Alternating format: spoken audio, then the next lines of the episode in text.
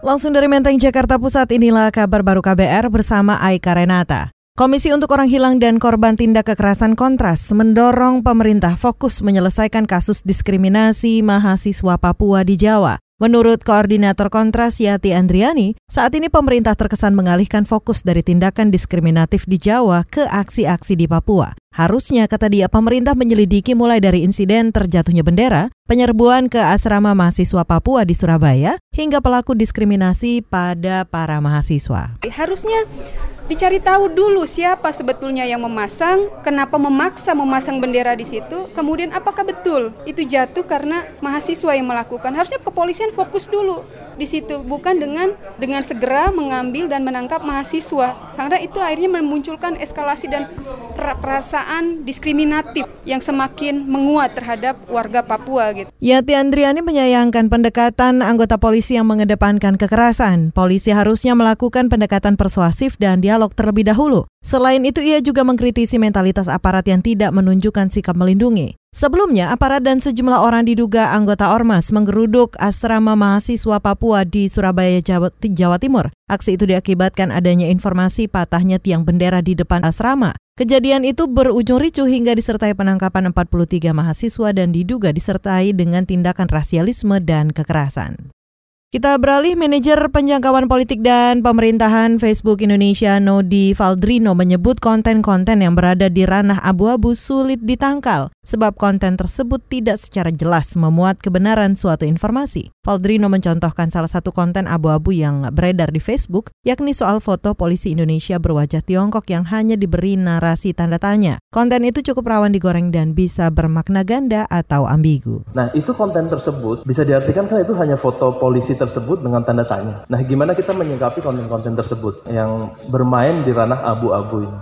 Manajer penjangkauan politik dan pemerintahan Facebook Indonesia Nody Valdrino menilai konten-konten di ranah abu-abu justru dimainkan orang yang paham regulasi. Sebab jika ia secara jelas memuat konten yang misinformasi pasti akan ditindak oleh aparat berwenang. Menurutnya pola-pola seperti itu yang mungkin akan dimainkan dalam Pilkada Serentak dua ribu dua puluh. Ini jadi tantangan K P U ke depan.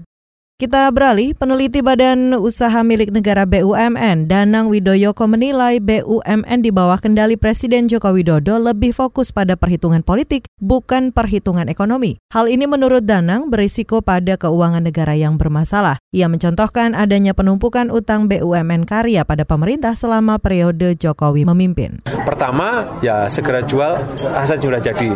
Dalam kasusnya eh, Waskita karya, ya jalan tolnya harus segera dilepas ke, ke investor swasta agar dia uh, bisa memperbaiki neraca keuangannya dan bisa memiliki modal untuk membangun proyek berikutnya. Demikian juga B U M N karya yang lain, bagaimana melakukan monetize berapa aset saja yang sudah dibangun dilepas ke swasta. Peneliti B U M N Danang Widoyoko menambahkan pemerintah juga harus segera mencari kontraktor swasta baru untuk menjaga neraca B U M N karya tetap positif. Hal itu menurutnya bisa jadi solusi menyelesaikan utang-utang B U M N yang menumpuk. Data dua ribu delapan belas menyebut ada sepuluh B U M N dengan utang terbesar, di antaranya Waskita Karya dengan nilai utang lebih dari seratusan triliun rupiah. Kita ke satu informasi lain, Saudara. Penyandang disabilitas menjadi anggota D P R D Rembang, Jawa Tengah. Selengkapnya bersama reporter radio jaringan Musyafa dari radio R dua B Rembang. Seorang penyandang disabilitas hari ini dilantik menjadi anggota D P R D Rembang, Jawa Tengah. Namanya Mahmudi, berusia empat puluh satu tahun, warga desa Karanglincak, Kecamatan Keragan. Merupakan satu-satunya penyandang disabilitas yang mampu menduduki kursi D P R D Rembang periode dua ribu empat belas hingga dua ribu sembilan belas di tengah ketatnya pemilu legislatif lalu. Mahmudi mengaku mengalami kecelakaan lalu lintas pada tahun dua ribu empat silam, sehingga kaki kirinya harus diamputasi. Semenjak itu dirinya memakai kaki palsu. Ia terbiasa mandiri, bahkan untuk menyetir mobil sendiri kemana-mana pun tidak masalah. Mahmudi merasa kondisi fisiknya tersebut tidak akan mempengaruhi terhadap aktivitas kedewanan yang padat. Kecelakaan tanggal tahun dua ribu empat. dua ribu empat. Kecelakaan kaki palsu, pakai kaki palsu. Ya enggak, biasa sudah biasa. Sering pergi paling jauh sendiri. Iya, nyebrang sendiri biasa. Mahmudi, penyandang disabilitas, anggota D P R D Rembang. Mahmudi melenggang ke gedung D P R D tergolong unik. Ketika pemilu legislatif, ia bersaing dengan kakaknya sendiri. Bedanya, sang kakak maju lewat Partai Nasdem, sedangkan ia lewat Partai Kebangkitan Bangsa P K B. Mahmudi akhirnya lolos dengan memperoleh dua ribu tiga ratus empat puluh lima suara. Musyafa, R dua B Rembang melaporkan untuk K B R.